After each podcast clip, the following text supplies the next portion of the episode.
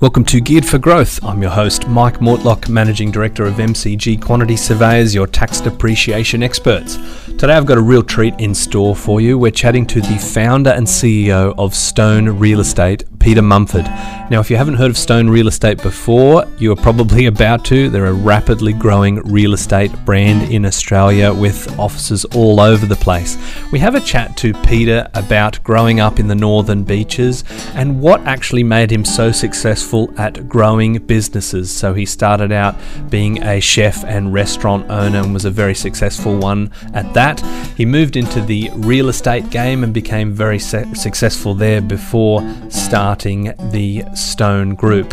He's got some great advice, and we can certainly see the entrepreneurial brain at work in this one. We've talked to him about getting onto property and what is observed in the marketplace in the next little while, and he shares his tips on where he sees the best opportunities for investors in the next few years as well.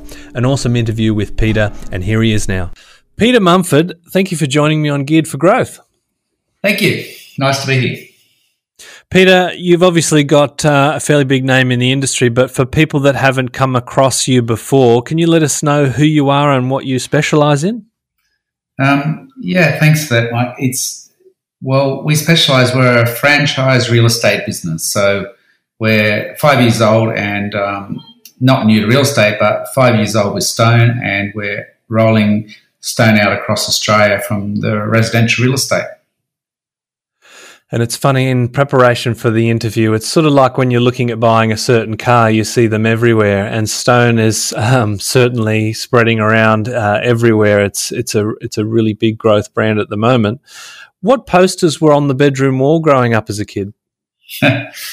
ah, that's an interesting question, isn't it? Um, hard to imagine. Probably like a lot of young kids, you know, cars, fun things like that.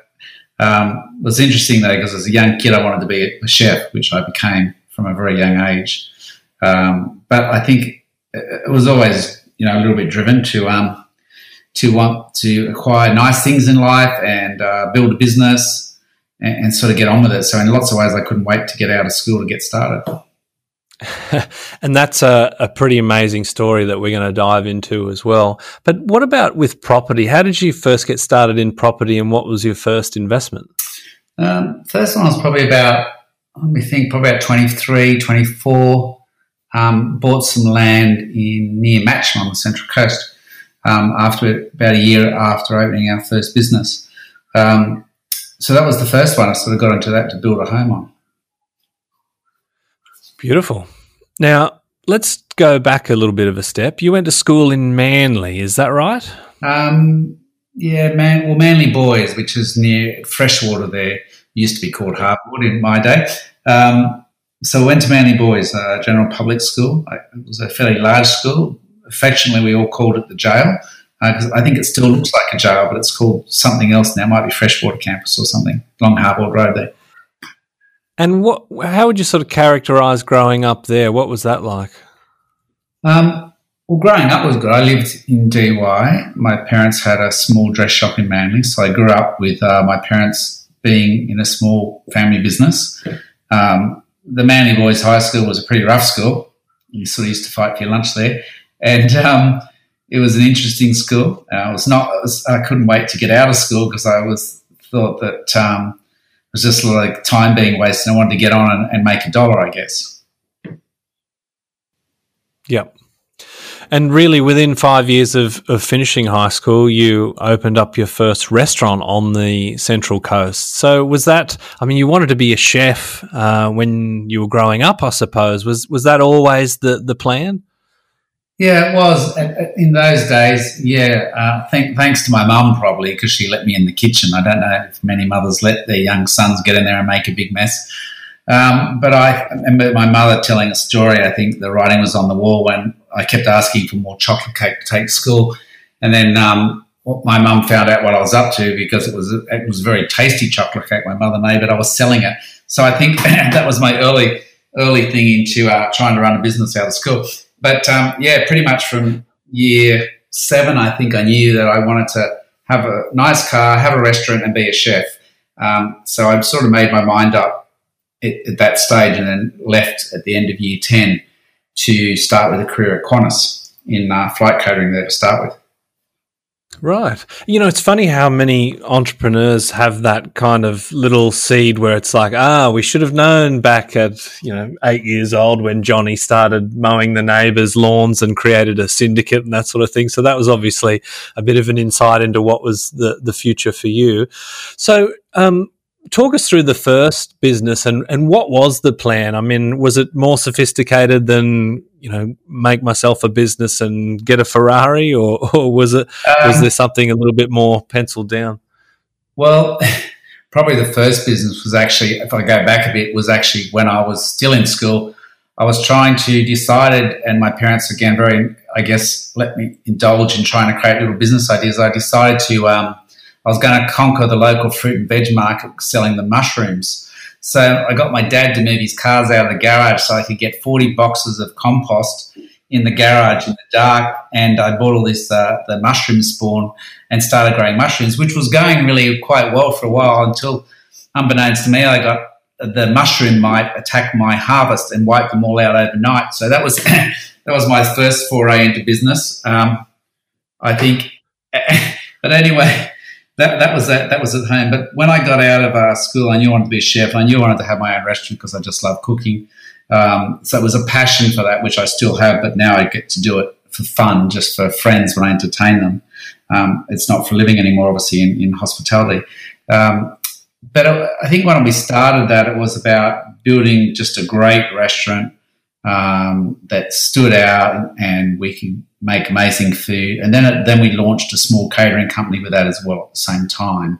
Um, and I guess it sort of evolved then into a few other restaurants down the track and large, very large event catering company in the city.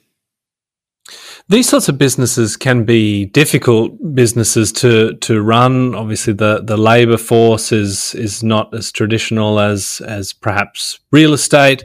Um, you, you're talking often low margins, that sort of thing. But you actually built and sold a number of them and did it really well. What what, what was it that you think was the driving force behind that and having sure some some experience in filling your dad's garage with compost but but you actually were were a natural business person where did that come from? Well i don't know if i was natural um, and it wasn't all smooth sailing which is probably important for people to hear.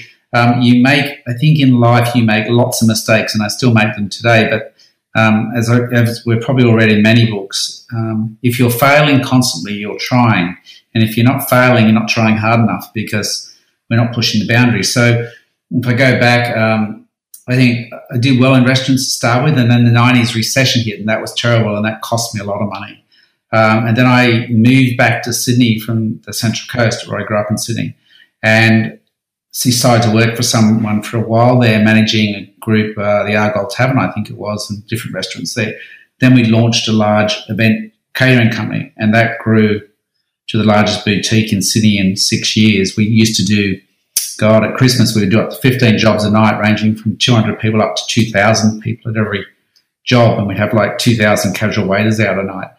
So that was ballistic. We were wow. you know, Desperate Date was for six thousand. We, we looked. We won a three at Fox Studios, Fort Denison. We opened the marquees out there. So it evolved, but you have some successes and you have some uh, wins and losses, I guess. Um, so it wasn't natural, but it, I think a lot of that is about just you know giving it a go, working out what's working, what's not working, and modifying, and trying not to make that mistake two or three times in a row. What what it sort of seems clear to me just from a, a, glance over the the resume of what you've been able to do is that there were businesses that you were able to take over and turn around. What what what sort of what were they like compared to when you went in there, and what are some of the key things that you did to actually change the trajectory and make them successful? I think um, well, well, different things. I think if I look back, I remember when I worked for um, a group at the Argyle Tavern, we because of having run businesses before that you're very cost conscious of, of labour, um, of different things where you can save things. And if you haven't actually ever had your own skin in the game, knowing that you can lose your house if you stuff up, it, it's very hard sometimes to learn, sometimes, around where you need to save costs. So I think that that was the benefit when I was uh, managing some people's businesses. And then when we bought a business I think one of the first ones we bought um, in real estate. I think you come in with fresh eyes and you go, well, great business, maybe a little sleepy. We can turn that around. Um, it is looking at opportunities that other people aren't seeing. It's also about really giving it a go and being prepared to put in the effort and the hours. Um, my mother used to say to me like that um, in business we do things that others won't do, so we can have things that others will only ever dream about. Um, mm, I like that. And it's very, very true. You've got to put in the hard yards and, and not giving up. And sometimes, in my case, because I've always had to be self-funded and borrow the money from the banks, it's like poker. I'm, all, I'm always all in. so there's no going back. Yeah. if it doesn't survive, you're out the door. When your back's when your back's against the wall, you find a way, don't you? Correct. So, so moving on from from being a chef and a restaurant owner, obviously having some great success from there. What made you want to leave that industry and move into real estate? Um, well, we when we built the last hospitality business that was very successful, which was called Blue Rock Catering and Events, um, we got a great offer from Rydges Hotels in those days, and they were trying to get into our space, but we had a lot of the venues uh, sewn up Australian Museum and so on. And so they bought us out and it was a good offer. We built that up in six years and we were pretty exhausted. We hadn't had much time off. And, and it's a, in hospitality, as you said earlier, is a very tough business to make money. You can, you can make good money, but you can have to put a lot back in every year in, you know, uh, lost equipment. So we made it, decided we thought we were going to retire. when we didn't have that much, we realized we couldn't retire after a while, but we decided in our 18 months of retirement that we were, oh, we had a farm. Why don't we plant a few coffee trees? So we planted 33,000 of them and created our own. Yeah, yeah, a few. Um, we thought we'll create the whole paddock the plate story, and we created this brand called Crave Coffee. Um, we were going to do that, live up near Nambucca, but to the morning, literally to the morning of my birthday, my 40th birthday, we got this frost that never happens in the valley because the land was so dry that season that they all died. So we got covered in the mushroom mite all over again. Yep, yep. So I realised that you can't beat God with farming. So um, we decided at the same time I, I was sort of developing two townhouses in Manly and we were living in the country. And we decided that we'd start a little business called Private Sellers, which was, I thought, in those days, I thought, look, we'll, we'll add something different to real estate. We'll give maybe the consumer an alternative to um, selling their own property, and we, you know, we had everything from a simple package of twelve hundred dollars right up to paying the full commission. Anyway, I had a partner in Sydney, um, a young agent, but uh, she fell in love with someone in Sydney, and she wasn't putting any effort in, so I had to come back from the country to run it. Um, and after the trees died, I thought, look, we, we put a lot of effort into real estate. I thought, let's change this brand around, let's change the name and call it Insight because most of the consumer wanted to pay us the full commission. Um, so that's how we sort of ended up in real estate. Um, was one, you know, from coffee beans to real estate, really. Um, Straight out of the real estate textbook, that one, Peter. And I thought it looked easy. You know, silly me. Um, real estate looks easy. There's a dollar in that, so let's give that a go. And um, we started uh, in real estate in 04, started from home, not knowing what I was doing, did that for nine months, wrote about 400 grand in fees, and then we bought a small First National business in Manly and rebranded it, kept their main name but dropped the First National and rebranded it to um, Charles Park. It was called Charles Park. We, we rebranded it Charles Park Insight, which was our brand. And we were going to go and build that brand. The plan was to go and open multiple offices and build that across the beaches. Yep. Now, you mentioned before that you moved into these hospitality uh, businesses with a fresh set of eyes. I imagine you had a fairly fresh set of eyes moving into the real estate uh, side of things. What was it that you sort of saw from from your background, your training, your business skills that made you successful in in real estate straight away? Was there any sort of angle that you took that you thought real estate agents just weren't seeing? Look, I think in the early days, like most young business people, you are full of a lot of ideas, passion, drive. And I think a lot comes down to how you relate to the consumer um, what effort you put in. Maybe there was quite a few stayed businesses at the time in our area, so we just got in, gave it a go, did our own sort of video filming production, added more in how we presented properties at the time, and seemed to build a bit of a niche um, with the consumer. And then, of course, when we bought out a business, we could we refreshed that, refitted out the office, changed the marketing, changed the look and the feel, as many small um, real estate businesses do when if they want to do their own thing. Um, I think a lot of it comes down to passion, and I think just getting creating uh, great marketing, training your staff, inspiring the, the team to go with you, go on that journey with you. It's funny, like you notice um, lots of restaurants will have these banners put up all the time under new management, and then it looks kind of exactly the same. You think, well, what's the point? Is it just kind of like they're wanting to say, we're in charge now, but maybe all the old customers actually like the place? But we're talking about fundamental big changes. So different fit outs, completely different brand, different energy. You're taking something a bit sleepy to something a bit dynamic. Yeah, look, in that case, um, the, the, Charles Park First National business we bought, um, we were very lucky. The owner, David, was a great person, very honest. It was a great business to buy. I mean, it had been there 50 years. And, and with the utmost respect, I say a little bit of a sleepy business, meaning that it wasn't rocking the world, but had a great little team um, and it had a great little rent roll and was great for us to get started and put our spin on it. Um, I guess uh, David was probably ready to he was ready to sell. Um, and like all of us, I sometimes when you get to that, sometimes maybe you lose a little bit of the passion. You're not driving it as hard as maybe you want to or should. So we came in um, younger, changed it. We had our insight branding, which was very um, vibrant, strong, stood out in the marketplace, and and I was very passionate about wanting to build our brand across the beaches. So you know, we, we just got in and started running.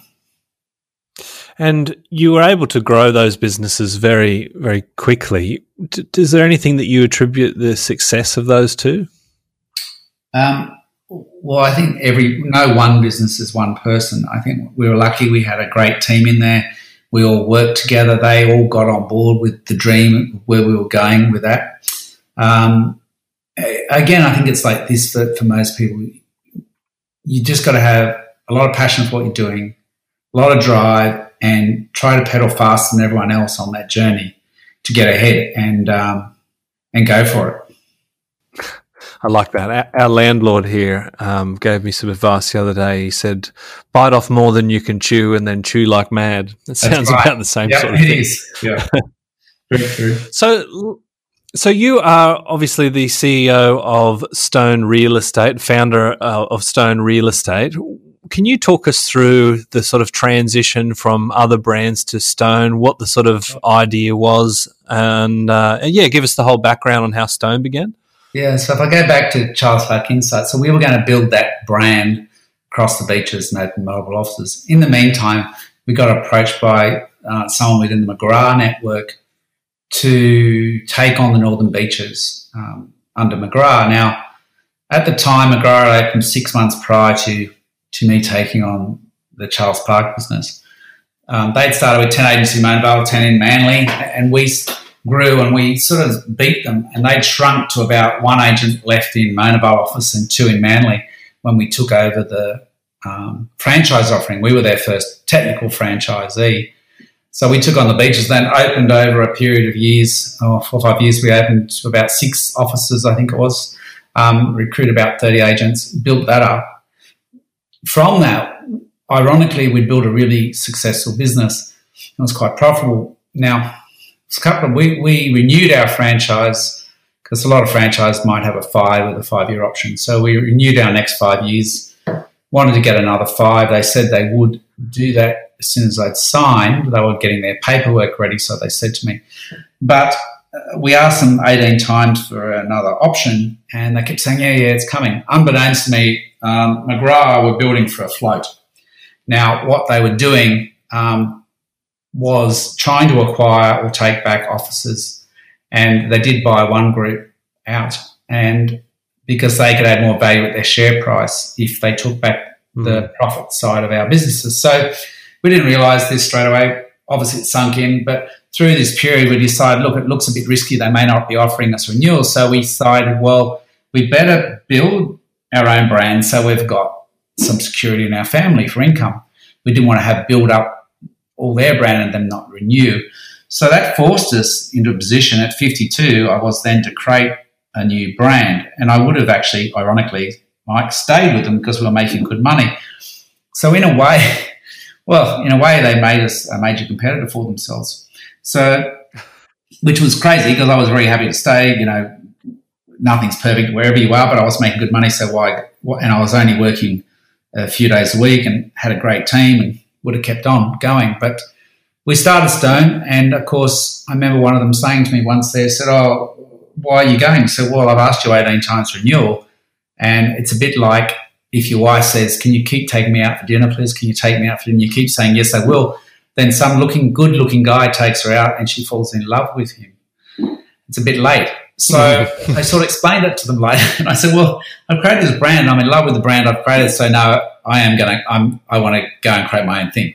So, which was the best thing they actually did for me because I've been able to go on and build. We're close, not far off 40 offices now um, in five years. And our goal is to get to a couple of hundred across Australia New Zealand the next 10. Um, so that's how Stone was created. We had to create, but I thought if we're going to do something, it has to be um, uh, come out of a great brand. I have to have something in great marketing. We have to be strong, and I have to put a spin on it and build a national brand. So that's sort of how we were sort of forced, but in a way into that position, but a position that I love building my own brands and marketing. So it was a good thing. It's pretty amazing how they've sort of created a competitor. It sounds a little bit like when uh, Netflix said to Blockbuster, yeah. "We should team up," and Blockbuster gave them the middle well, finger, and we all know how that went. It's good, interesting, and there was a lot more to that story. But um, but you know, um, they didn't play fair when we got out, and um, you know, I think it's those things when people are telling all your staff that you won't succeed, come and stay with us, and, and you know, people go broke and all this. That sort of for me, it always puts more fire in my belly. So um, you, it fires you up. I mean, and whether we can say this on air, but I remember I was selling Amway for a bit when I had a restaurant, had a small team, another little business on the side, and um, dabbling in that. And this great guy there, Russell Jacker, who was very successful, said, I always remember it. Um, he said, It's not the roses you smell in life, Pete, it's the pricks that spur you on. So you may need to cut that out. But it's stuck with me. It's very true. Sometimes, you know, when people tell you in life it can't be done, um, it fires up the belly to sort of um, prove them wrong. Yeah, I absolutely identify with what, what you're saying, um, and and it sort of reigns true with with the story of our business as well. I, I want to focus in on what uh, what what's different about the Stone real estate sort of franchise model compared to the standard um, ones that we all see the TV ads and the gold jackets and all that sort of stuff. There must be some different pitch to agents to to be able to grow the network so quickly. You said just shy of forty offices in how long? Yeah, close to 40, so it's five years, just over. The Geared for Growth Property Investing podcast is presented by our business, MCG Quantity Surveyors. If you're an investor or a property professional looking to get the best tax depreciation deductions for yourself or your clients, please get in touch with us at mcgqs.com.au. It's our mission to help as many property investors as we can to maximise their claims and maximise their property education as well. Five years. Um, wow. I mean, originally we started as a company model. We weren't going to build a franchise, but it turned out that the people we'd partnered in and um, got them started with us decided they would like to own the office outright themselves after it became successful. Um, so we evolved to a franchise to sort of give them what they wanted. But what we noticed was lacking a little bit in the franchise real estate space was there there was all sorts of great sales training and there was great sales training in the real estate. There wasn't enough business training and and wanting to get in and help people make grow a larger business than just the sole principle. Um, a lot of small businesses, if you look at some of the major brands, they might have a one suburb model. So there was good things that if I look at other companies like Belle and McGrath do, they had large territories and that was a good idea. So, you know, you always keep the, the good ideas. So we kept that. What a lot of them didn't offer though was the real personalized how to help you grow a business, how to recruit. So we really help them recruit and we don't charge for that. It's all part of what we do. And we will work with them as many hours as they want, and everyone's different. Some want us in their business every week. Some people are happy just running their own show and using our brand and marketing. Uh, so it is very different, but we focus on teaching them how to grow a business. Uh, of course, in any business, it's always up to the to them to implement. Um, and then we build a whole digital training platform, which the other brands don't have, which is testing based. So we can eventually have every job role within the business and guide people on a career path, as well as the principles on how to recruit, train, build their business, and so on. So there's a lot of that in it, which the others aren't offering. Um, again, there's a bit of secret sauce in there, which we can't release everything. Um, mm-hmm. But it's um, it's also we're very lucky because we have an amazing management team. You know, it's not me here. I just come up with crazy ideas and think, let's go in this direction and start running out the front with the flag. But luckily enough, I've got much better, smarter people behind me that are implementing all these crazy ideas and bringing amazing, crazy ideas and delivering exceptional service to our franchisees. And, it, and it's it's the team collectively, and I, a few of them are business partners with me, which is you know a wonderful thing to be sharing this uh, journey with them.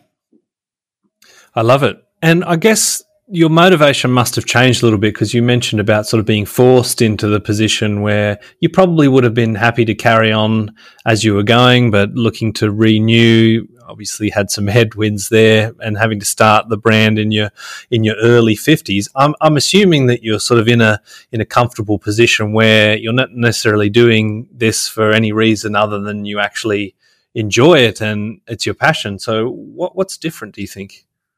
Um, I think you're right. I think you can get you get to a certain age and you're comfortable, and that's a really nice thing. I mean, I'm glad I'm not having to start go through this journey all over again. Um, um, you do get to a comfortable thing, but you also then take bigger risks, or sometimes you do, or some people don't.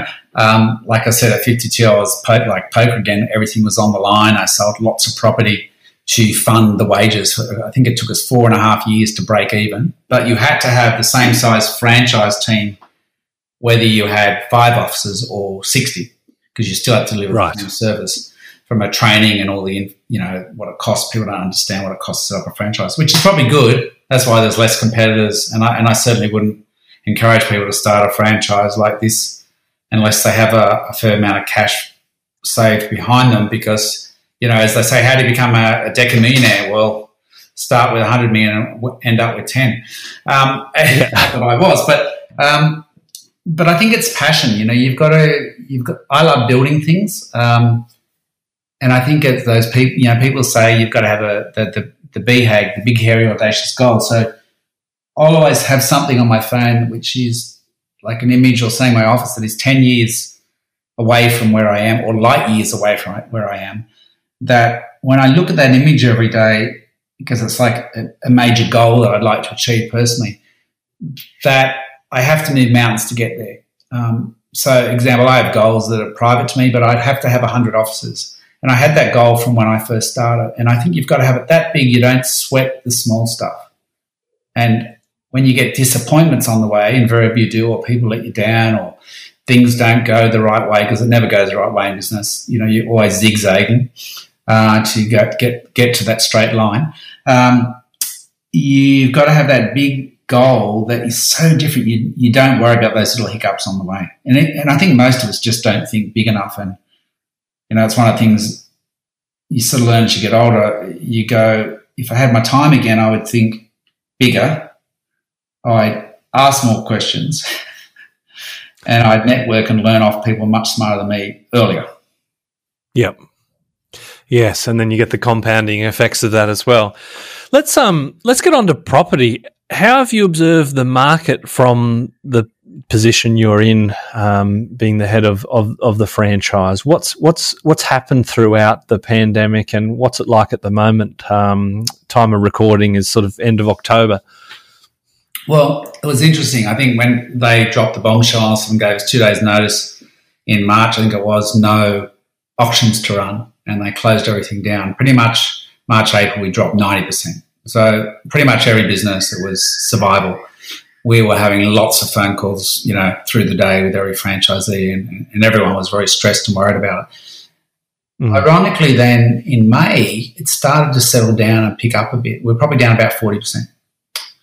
Come June, we were up 90% on last year.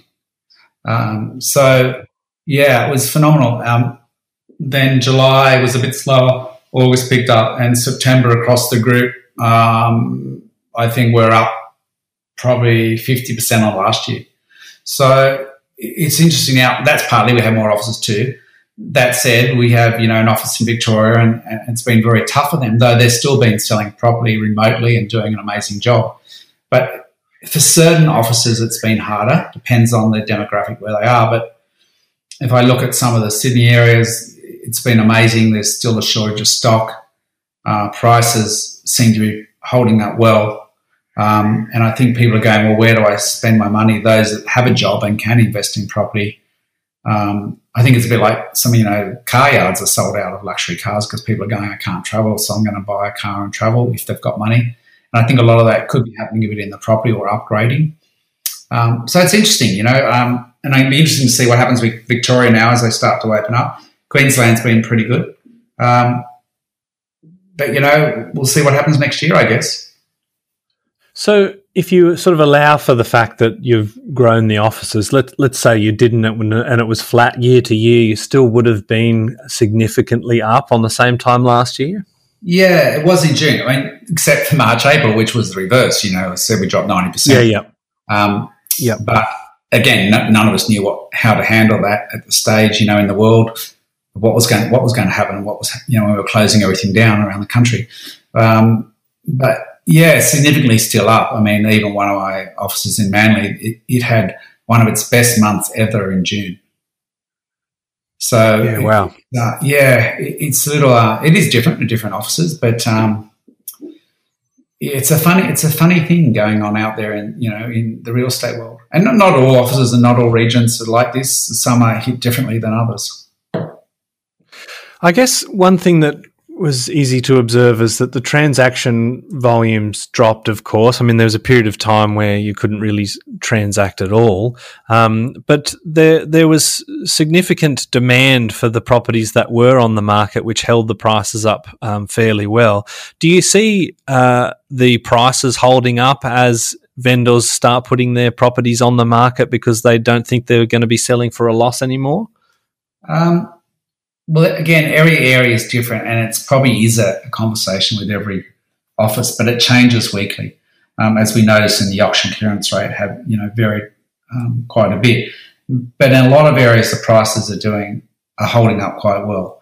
Um, I guess if you're in intensive high-rise city apartments, that would be a different story. But a lot of our offices do focus on a lot of the suburbs and and, and uh, houses and so on but in general, they seem to be holding up okay. So um, again, it is too early to see what happens next year, I guess. Um, uh, but what can happen is the property cycle. I think what I've noticed over the last ten years is that can almost start changing as quickly as the share market does. Um, yeah, you notice it on the ground in the trenches. You know, from one week uh, with the bad news or something happening, things can change around weekly, and equally you can bounce back or it can dive the next sometimes, not always, but when it can be more volatile than maybe it used to be, you know, a decade ago. Yeah, the data coming out of the last federal election sort of showed that as a case in point. It was sort of dead to gangbusters in the space of a weekend. Where do you see the, the best opportunity for property investors in the next few years? Look, look, I'm not a financial um, advisor or expert, so it's a bit hard to really give that. Um, and I only sort of see what I'm seeing around offices. But I think if you, and again, if you were listening to most of the people that have, know a lot more than I do about it, you would think the, the major cities and in, in, inner to middle ring suburbs seem to always do nicely from a capital gain point of view, or they have historically. Um, there's a little shift out of some of the areas people looking like I noticed on the northern beaches, we're getting even people from the eastern suburbs coming over wanting a bit more space. Uh, obviously, their money buys a lot more property on the northern beaches than the east. So I think there's those demographics, and I think there's people moving uh, from northern beaches and moving further south where they'll get more land for their money. So I think people are looking for, at the moment, um, a little more lifestyle where it used to be more maybe units. Though units, certain areas are doing well, just maybe not so much in the densely populated over oversupplied units in, in some of the city areas. Um, so I think it's that lifestyle. What can I do with the house? What can I renovate it? Do I have a backyard? Um, so it's sort of, it's interesting. Northern Beaches, where I live, it certainly seems to be doing quite well, um, and it's picked up in more popularity, maybe for that people moving out of some of the city areas. Yeah, there's definitely been a bit of an exodus, and, and you know that's bearing out in the in the vacancy rates with inner city apartments in places like Sydney and Melbourne, of course. Of the property investors and property professionals that you're connected with, and and even yourself having a, been a, a property investor and having a successful portfolio yourself, is there anything that that you've sort of seen that the the best have in common that could be good advice for people listening that are wanting to grow their investment portfolio? Again, again, I'm I'm no expert from a property investment. I'm a business builder, but um, I've read a lot of books. I've dealt. I've owned probably about six or seven properties at one time at various stages, and I found and I've used that equity to build businesses, which has helped me build a franchise business. So I'm sort of trading one asset class for another. Um, I'm sort of short in property at the moment. I'm in, still in property, but I'd like to get back into that in a couple of years because it's always been an easy way to make money. If you buy at a fair price, you don't. I never bought at the bottom of the market. I just bought at a reasonable price, um, and I sat on it. Now the best investors and the ones out there, if you listen to the people like Michael Yardney and so on, and read all these books, they've been buying it for twenty and thirty years. Um, you mm. know, again, most of us, if we had a life again, we'd never sell property. We'd buy it and we'd never sell it. um, and we would leverage that to buy another one and leverage that to buy another one. And uh, I just wish I had another 60 years of life because that's what I, you know, I'd like to get buying more property in the next couple of years. And I, I wish I had 60 years to watch the capital growth. Mm, don't we all? What um what can Stone do for property investors? I presume property management's a big part of, of what Stone does as a business. Yeah, it is. We um yeah pro- property management. I think all our franchises are independent run businesses, but what I love about them that they're all passionate about what they do and they're all focused on helping the investor and the landlord grow their portfolio and manage their properties um, and find them the next property. So I think I think I think if you're an investor listening and you're looking at an area, it's really worth talking to whatever agent locally on the grounds. Find someone you connect with and find out about you know what's popular, what the average rent is. And it's good to be looking for sort of that average, probably the average rent, nothing too high that's you're not going to get the rent for because it's just the anomaly of a property. Um, and get what are the best streets, you know, what are the bad streets, and what should you look for, and and try to get that agent helping you in that process. Now, not all agents in any business are amazing at it, and then they're not all investors, but I think it's trying to find that connection some of the other things to consider is commercial. We have um, Ben Nastaza here with us, who's heading up a lot of our commercial side. We're just launching. Ben's had an amazing career in Jones Lang LaSalle and Savills and so on. If people are commercial is a great way, um, and industrial. So for people like that, if you've never been in that space, I think it's worth speaking to people like Ben because there sometimes can be more cash flow um, than capital gain, unless, of course, you buy a great site that can be developed or a shopping centre that you can add value and turn around. Mm-hmm. What do you see in your crystal ball, Peter, for the property market? I know you mentioned you're not a, a finance guru, you're a business builder, but obviously you're a, you're a clever guy. You see the writing on the wall with the relaxation of lending, the cheap money, the renewed interest in uh, property searches, according to REA, we see loan values uh, increasing, or volumes, I should see, for investors and owner occupiers alike. What do you think is in store for us? Yeah, look, it's hard again because there's a lot smarter uh, people out there putting out um, messaging on that. Um, and I, I, and all I can say is how I see it and what I would be doing. Um, my current thing is I'm, I'm we're looking at uh, personally at a personal with my wife is, is when do we start investing again in property? Um, you would think all signs there with what's happening that we're going to continue to see it growing. Um, of course, once immigration starts up again, that's certainly going to give it a big push along. Um, but I, or like I sort of look at it just through my lifetime and how fast ten years goes, and and mo- anyone I think, unless you didn't sit on the property long enough, anyone would probably say, when I bought that property ten years ago, gee, I wish I bought two, not one. Um, mm-hmm. so, so I think it's like knowing your area, looking around uh, not rushing in. Look at 20 houses so you get an idea of the market where you want to buy. Uh, look for something that people would want to rent and also potentially live in. Um, and, you know, just learn, read as many books as you can. But I, am always positive about property. I'm not saying not because I'm in real estate, but I, because I've been in buying and investing and um, from building a couple of townhouses to putting blocks together to sell to a large company. Um, I've been in it for a long while, um, and I wish I'd always done more of it. And I probably would have made more money just owning property, never selling it, than actually starting businesses. there you go. I think it's uh, probably too late to, to dump the franchises and yeah, start back on the now. property stuff. And, well, you're having a bit too much fun, I think. yeah. Well, I mean, so, a long journey now with staying where it's going. So, you know. Yeah, you got plenty of life left in you yet, Peter. I'm sure. How do people get in touch with you if they want to get uh, want to get in contact with you? Well, if they wanted to know more about Stone or they're in that sphere, um, you can certainly always call my mobile, um, which is 04 111 74008, or my email address, which is just my name, Peter Mumford, uh, which is M U M F O R D, like you know Mumford and Sons, Peter Mumford at stonerealestate.com.au. Beautiful. To finish us off, uh, Peter, if there's one piece of advice that you could give, uh, we normally sort of gear that towards property investors, what would that be?